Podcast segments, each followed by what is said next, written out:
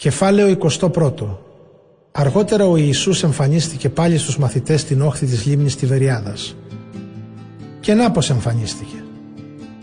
Ήταν μαζί ο Σίμων Πέτρος, ο Θωμάς που λεγόταν Δίδυμος, ο Ναθαναήλ που καταγόταν από την Κανά της Γαλιλαίας, οι δυο γη του Ζεβεδαίου και άλλοι δύο από τους μαθητές του.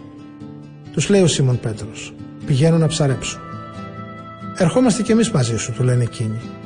Βγήκαν έξω και αμέσως ανέβηκαν στο πλοίο, αλλά όλοι εκείνη τη νύχτα δεν έπιασαν τίποτα. Όταν πια ξημέρωσε, στάθηκε ο Ιησούς στο γυαλό. Οι μαθητές όμως δεν ήξεραν ότι ήταν ο Ιησούς.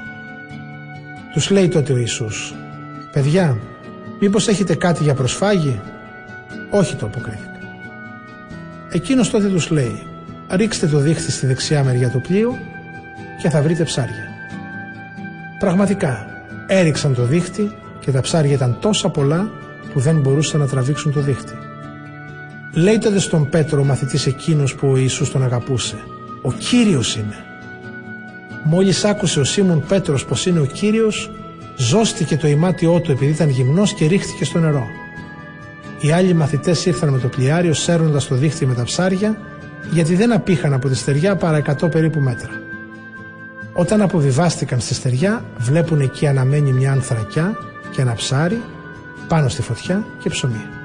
Τους λέει ο Ιησούς «Φέρτε από τα ψάρια που πιάσατε τώρα». Ανέβηκε τότε στο πλοίο Σίμων Πέτρος και τράβηξε το δίχτυ στη στεριά γεμάτο μεγάλα ψάρια, για την ακρίβεια 153. Και ενώ ήταν τόσα πολλά ψάρια, το δίχτυ δεν είχε σκιστεί. «Ελάτε να φάτε», τους λέει ο Ιησούς. Και κανείς από τους μαθητές δεν τολμούσε να τον ρωτήσει «Εσύ ποιος είσαι» γιατί ήξεραν πως είναι ο Κύριος. Έρχεται ο Ιησούς, παίρνει το ψωμί και το στο μοιράζει. Το ίδιο έκανε και με το ψάρι. Αυτή ήταν η τρίτη εμφάνιση του Ιησού στους μαθητές μετά την Ανάστασή του.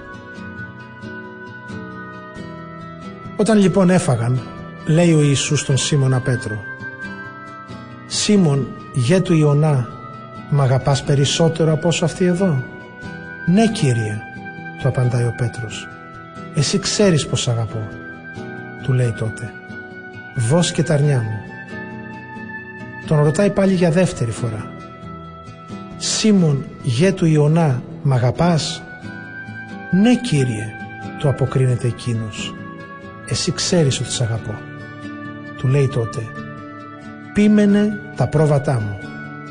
Τον ρωτάει για τρίτη φορά «Σίμων, γέ του Ιωνά, μ' αγαπάς» Στενοχωρήθηκε ο Πέτρος που τον ρώτησε για τρίτη φορά «Μ' αγαπάς» και του απάντησε «Κύριε, εσύ τα ξέρεις όλα.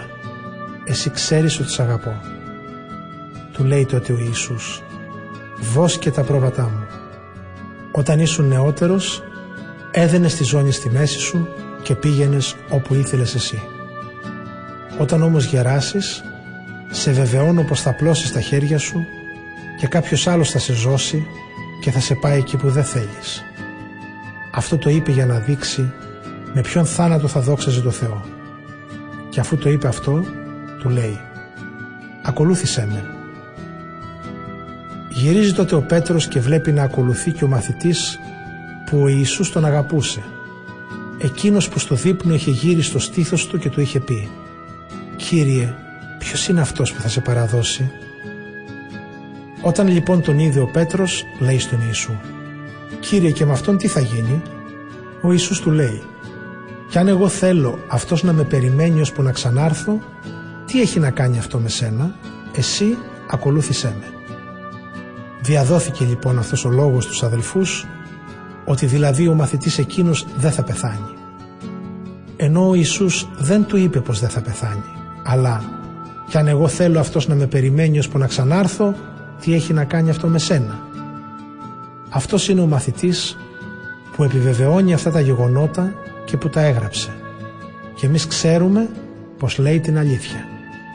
Υπάρχουν κι άλλα πολλά που έκανε ο Ιησούς, που αν γραφτούν ένα προς ένα, ούτε ο κόσμος ολόκληρος δεν θα χωρούσε νομίζω τα βιβλία που θα έπρεπε να γραφτούν. Αμήν.